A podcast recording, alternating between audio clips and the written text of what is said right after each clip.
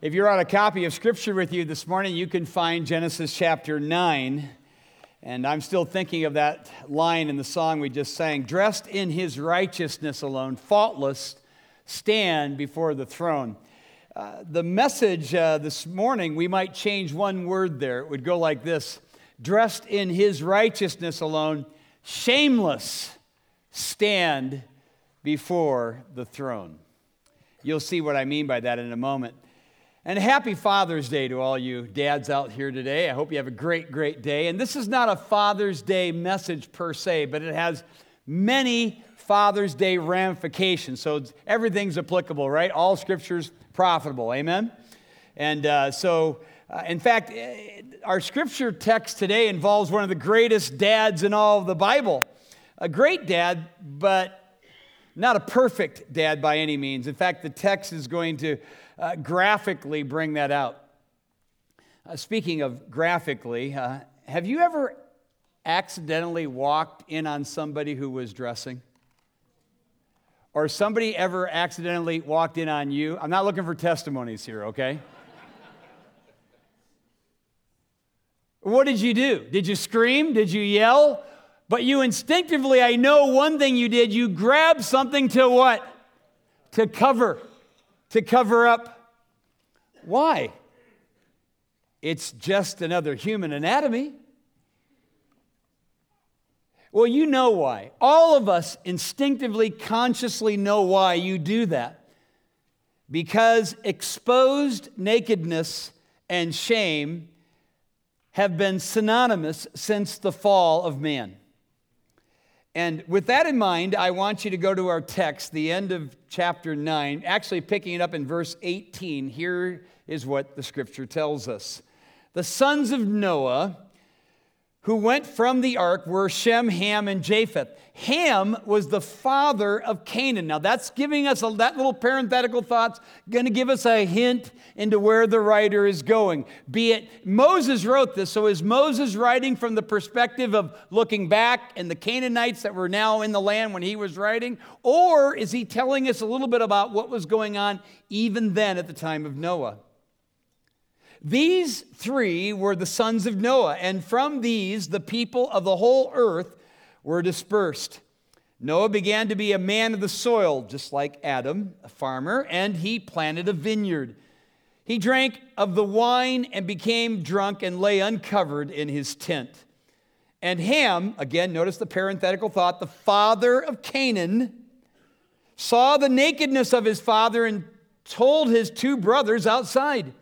Then Shem and Japheth took a, a garment, the Hebrew says the garment, laid it on their shoulders, and walked backward and covered the nakedness, nakedness of their father. Their faces were turned backward, and they did not see their father's nakedness. When Noah awoke from his wine, which is a very interesting way to talk about waking up, right? Doesn't say he woke from his sleep, but when you get drunk, you wake up from your wine and knew his youngest son, he knew what his youngest son had done. He said, Cursed be Canaan, not Ham, but Canaan. A servant of servants shall be to his brothers. He also said, Blessed be the Lord, the God of Shem, and let Canaan be his servant. May God enlarge Japheth, and let him dwell in the tents of Shem, and let Canaan be his servant. After the flood, Noah lived 350 years. All the days of Noah were 950 years, and he died. So we see just from the reading of this text that there was an extra passenger on the ark.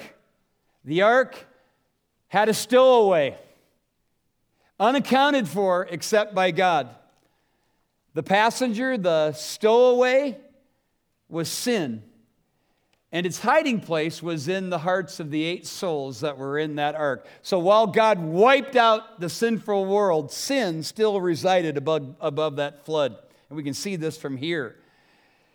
The new Adam, Noah, emerged. As he emerged from the ark, he would do so unlike the first Adam, who was came from God, was naked and unashamed. This new Adam, Noah, was naked and ashamed. The other day, my wife was reading in Exodus and reading about the story of Moses, and she had made the comment you know, there's nothing in the passage that tells us how Moses discovered his heritage. Uh, we don't know how Moses found out he was a Jew. Remember, he went back and he hung out with him, ended up killing that guy, and remember all that? Well, it's true. We don't know. We're, we have, we're left to speculation. Did, did, uh, did Moses' uh, birth mother tell him while he was being weaned? Did the servant who brought her brought him back to his mother tell Moses? Did his Egyptian mother, did God somehow by divine revelation let Moses know that he was actually a Jew? We are left to speculation. Now, that kind of speculation, this is sort of that's sort of trivia, trivial that is, but when it comes to more important matters of Scripture, when it comes to speculation, we, we do well to heed the advice of Thomas Campbell, who said back in 1809 where Scripture speaks, we speak. Where Scripture is silent, we are silent. That's just really good advice because it's our nature to speculate, isn't it? It's our nature to speculate, to extrapolate, and just plain fill in all the gaps that God Himself has not seen fit to fill. We just got to help God out, so to speak. And while Bible exposition is always doing it, the, the work of trying to figure out exactly what the text means by what it says, pulling other companion text in, that's very and vitally important to understanding the Bible. We're in dangerous ground when we just start sticking our own thoughts of what was happening in the text. And this text lends to quite a bit of speculation. By the way, it does help us from time to time to find companion text to help us understand what was going on. So, for instance, you remember the story of Abraham and Isaac. God tells Abraham to take your son, your only son Isaac, whom you love, offer him as a burnt offering on Mount Moriah. Remember, he takes those three days, he goes there. When it's all said and done, here's Isaac laying down, this young teenager. And here, here's his father with heartbreaking, knife wielding over him, ready to plunge it into him, cut him open, and turn him into a burnt sacrifice. Remember the story? Angel comes up, said, No, no, no, I know that you're loyal, you love God, and this and that. Are we left to think, man, was this just raw obedience on Abraham's part? And it was certainly obedient. But we go forward 1,500 years, we read the book of Hebrews, we go to chapter 11, and the writer of Hebrews gives us insight into exactly what was happening in the heart of Abraham as he wielded that knife over his son. It tells us in Hebrews 11 that he just surmised look, this is the son of promise, this is the seed of blessing, you're going to build a nation out of him. That's what you told me, you're going to have to raise him from the dead. And nobody had ever been raised from the dead. So that tells us what was going on in the heart of Abraham at the time. So that said, this passage before us is, has borne speculation, and I might add, horrible, disastrous, and even murderous interpretation. And you know things are really bad when your interpretation leads to murder. Amen? Of course, it's from this very passage, what I'm talking about is from this very passage. I hate to admit it, but Bible believing Christians from generations past, racially driven, saw this, the curse upon Ham, which actually is a curse upon Canaan, his son. They saw the curse upon Ham as the curse upon the black man. Since, as the argument goes, the descendants of, of Ham settled in the northern parts of Africa. And uh, they became, then the, the text says they became servants. Servants were slaves, hence the justification for the slavery of the black man. If that sounds crazy to you, you you don't know your history. I had an older gentleman in the first church I pastored that absolutely believed this. It's ludicrous. The Southern Baptists uh, have just doubled down on their own repentance of this because the Southern Southern Baptists were really bad in believing that that's what this text actually taught many years ago. They don't believe this anymore. They've repented of that, and we thank God for that. Amen. But this account does lend itself to questions and it lends itself to speculation. In fact, older Bible expositors uh, tend to give old Noah a break They, they tend to cut him some slack, they give him a pass. You know, oh, Noah, you know, he got out of the ark and he made a vineyard and he, you know, he didn't know what he was doing. He just kind of got drunk. The man was over 600 years old. Seriously. And watch this if Canaan, who's referred to not once but twice in the text, if Canaan was already around, and remember, Canaan was the son of Ham, he wasn't just the son of Ham, he was the fourth son of Ham. That means if he was around, that means that Noah now has not a few, but many grandkids already. Okay? And then there's the whole wine producing vineyard here. I have a friend whose son owns and operates a vineyard, and he, he tells you can't even start to harvest grapes for three to four years. So we don't know what's going on except to say that there are at least several years that have taken place since the ark has landed. And I speculate 20, 30, 50 or more. I mean, Noah himself lived 350 years after this. We're, we just don't know. What do we know? What do we know from this account? Well, we know certain things. One, in time. How much time we don't know. At least I'm going to guess 20, 25 years after the ark, maybe more. Noah plants a vineyard. He gets hammered, gets naked, which often happens when you get hammered, and passes out. Ham, his son, sees him and tells his brothers, whatever Ham saw here, whatever he saw, he, he, he obviously mocked his father, hence the curse that comes wailing down upon him. Now, listen, we know this that when Ham walked into that tent and saw his dad naked, we know from the text itself that not only did he lovingly cover his father's shame, which he should have done as a son, he further exposed it by going out and telling his brother. In fact, not just going out and telling his brother. In fact, verse 23 is very revealing, um, no pun intended. But if you look there, it says, it talks about a garment. See, the, and I, I mentioned this in just the reading. The article is there. It literally is the garment. R. Kent Hughes surmises from this that what you have here is, is Ham walking into the tent, seeing his father, the garment that should have been on him, should have been covering him. He did, instead of taking the garment and lovingly covering up his father and protecting his dignity, he takes the garment, walks outside, and says, Look, look at dad in there. So it's total exploitation. And so you see what happens at this point. His his brothers are completely beside themselves. They, they, in turn, they're mortified. They take the garment, they put it between their shoulders, they walk backwards twice, the text tells us, not once, but twice. They don't look back. And out of love and respect, they cover up their dad. Now we know that Noah then awakes. He awakes again. Notice the preposition from his wine. Wow. Talk about the powerful destructive influences of alcohol and particular that which, and I'll come back to that, excessive use of it. But he wakes from his wine, discovers his son's sin. Again, speculation, start filling in gaps. How did he? We don't know how he did he did he overhear him boasting? Did did his did Shem and Japheth tell him? Did his wife? We just we don't know. We just know he finds out what Ham had done.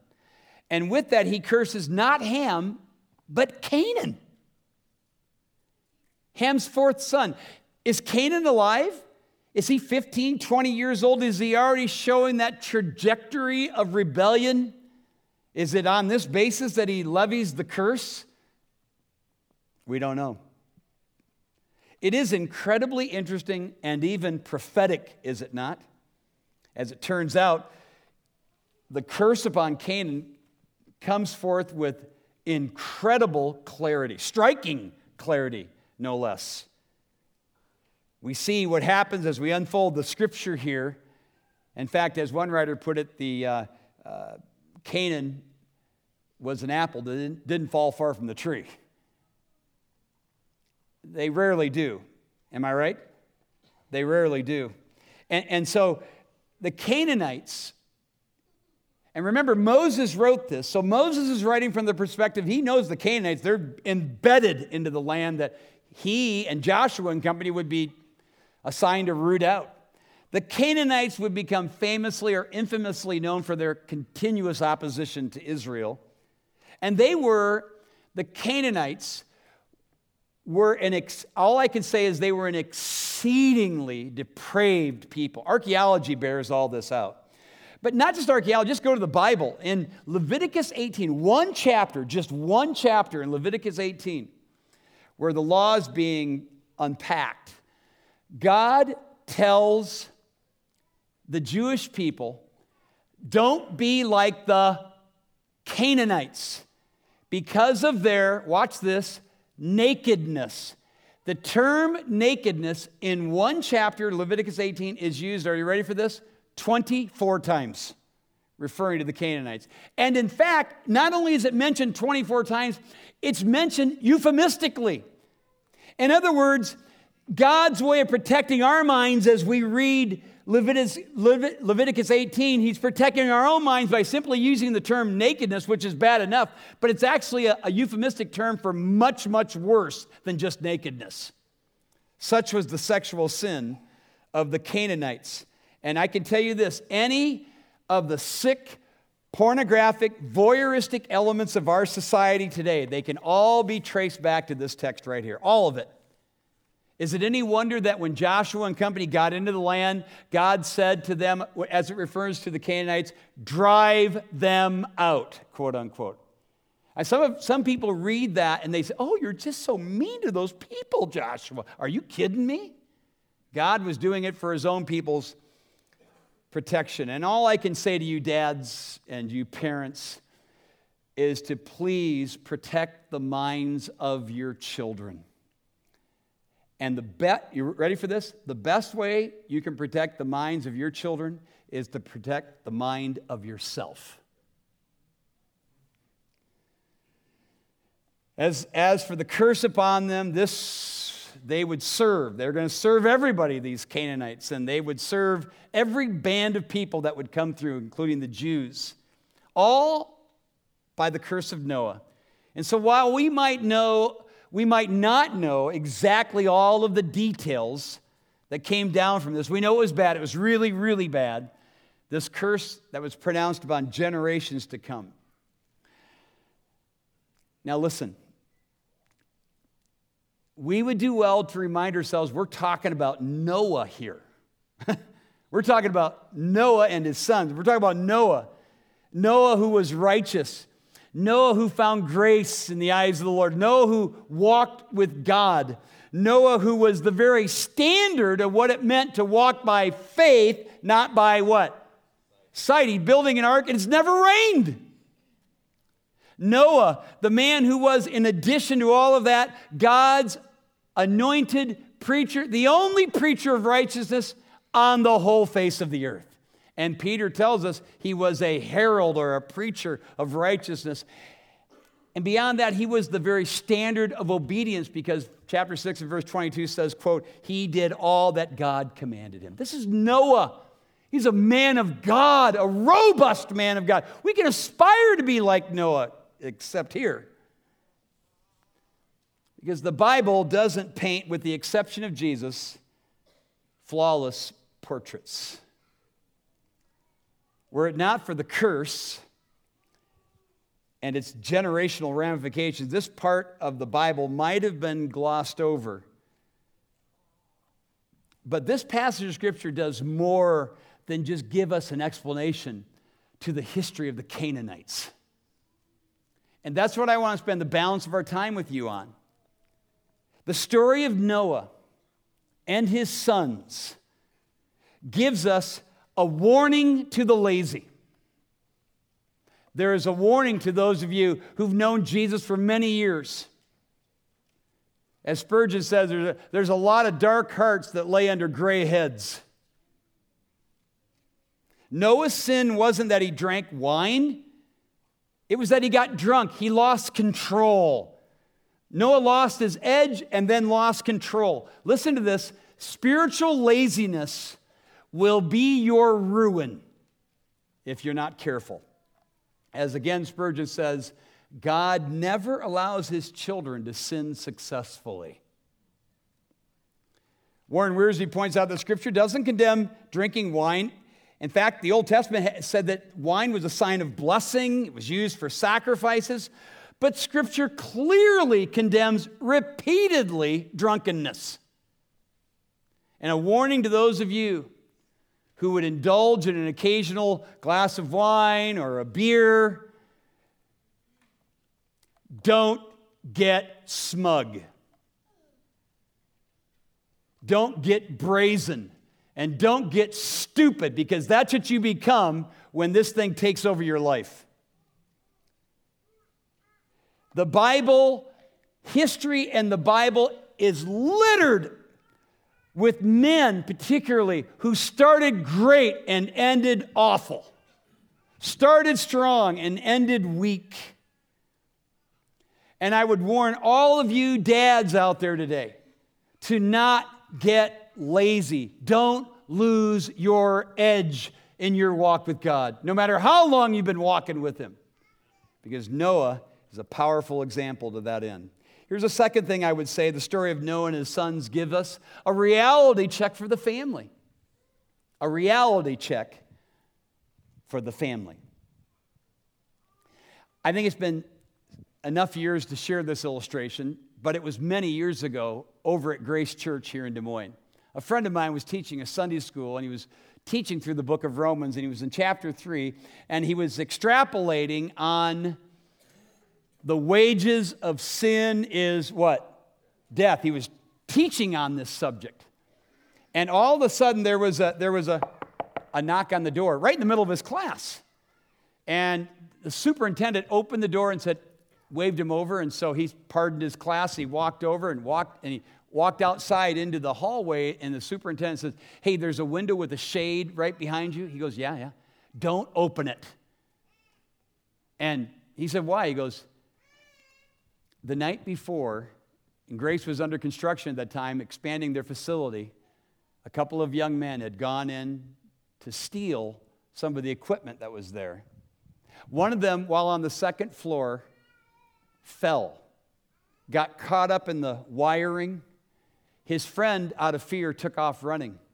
It was the middle of the winter. And hanging right outside of that window was the body of a young man. And my friend said, Oh my goodness, I was teaching. What if I had been teaching the wages of sin and walked up to the window? Is death. That would have been an illustration. You talk about illustrations. Shem, Ham, and Japheth saw it all. They saw God interact with their dad. They saw the flood when it had never rained. They saw judgment. They saw that the wages of sin is, say it, death. They saw it, destruction, the whole old world wiped out, and a new world coming. They saw it all, and one of them still rejected the grace of God. Just like some of you right now. You've seen so much. You've seen God's grace in your parents' lives. You've seen God's grace in your wife's life. You've seen God's grace in your husband's life. You've seen God's grace in this church's life. And yet you reject the grace of God. And yet, is this not a reality check for the family?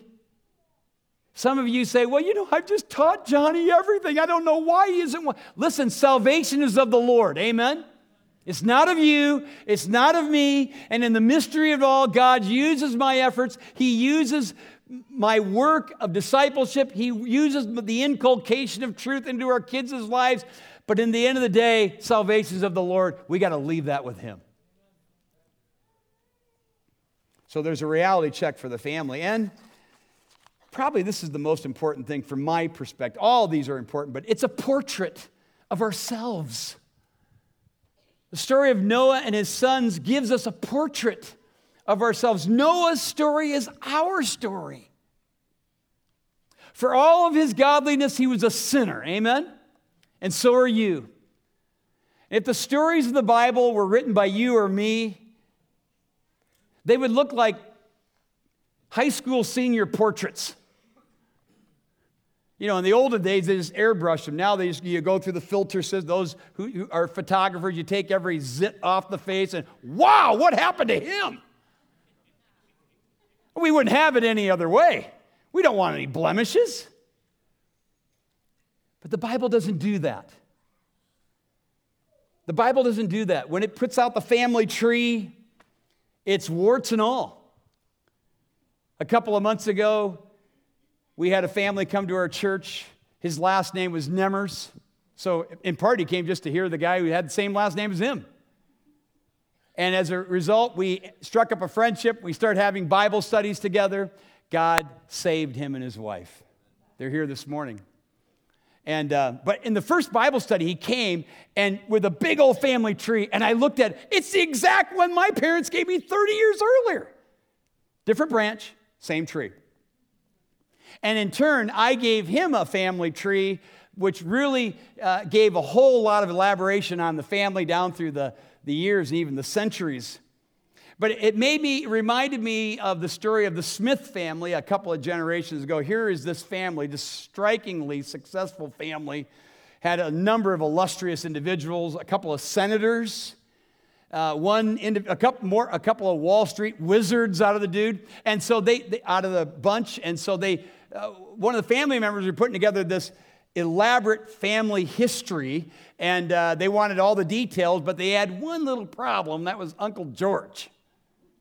Because Uncle George apparently had murdered somebody and had been executed by electric chair.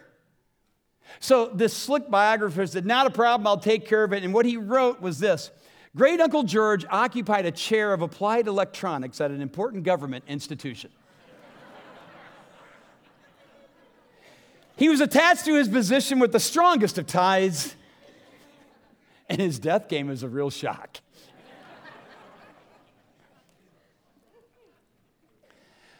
Listen, we laugh, but that's what some of you are doing right now. Some of you are doing that right now. You're so stinking proud. You're too ashamed to tell your kids, your grandkids, you're too ashamed to tell people around you of, watch this, your forgiven failures.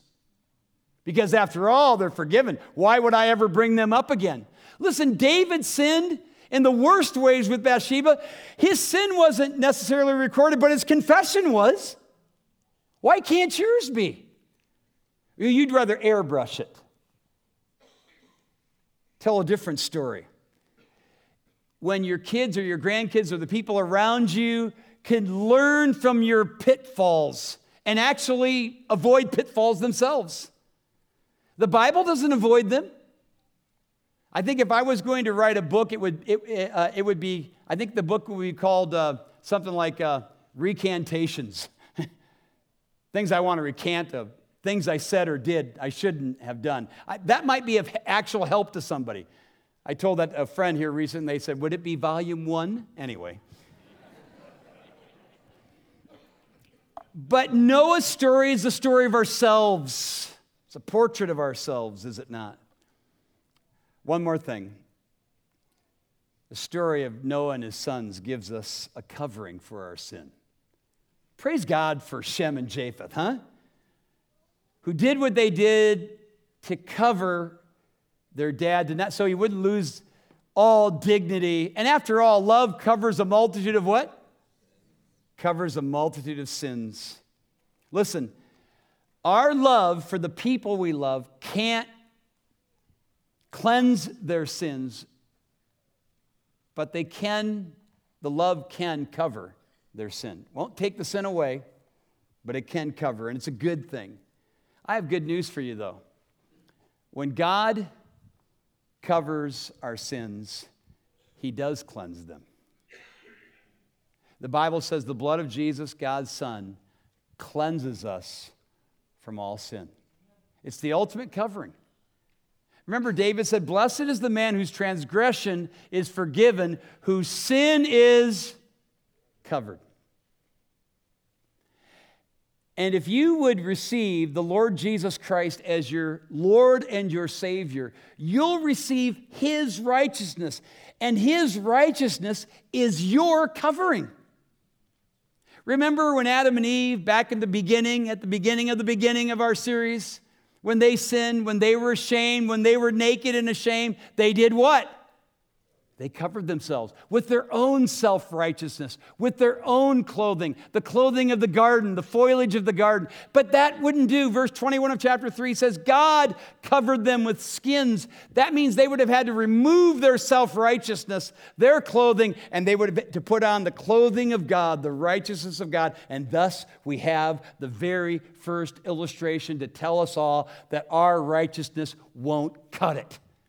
It won't cover your sin. It won't cover your shame. It won't cover your guilt. But the blood of Jesus will if you'll acknowledge your sin and receive Him today.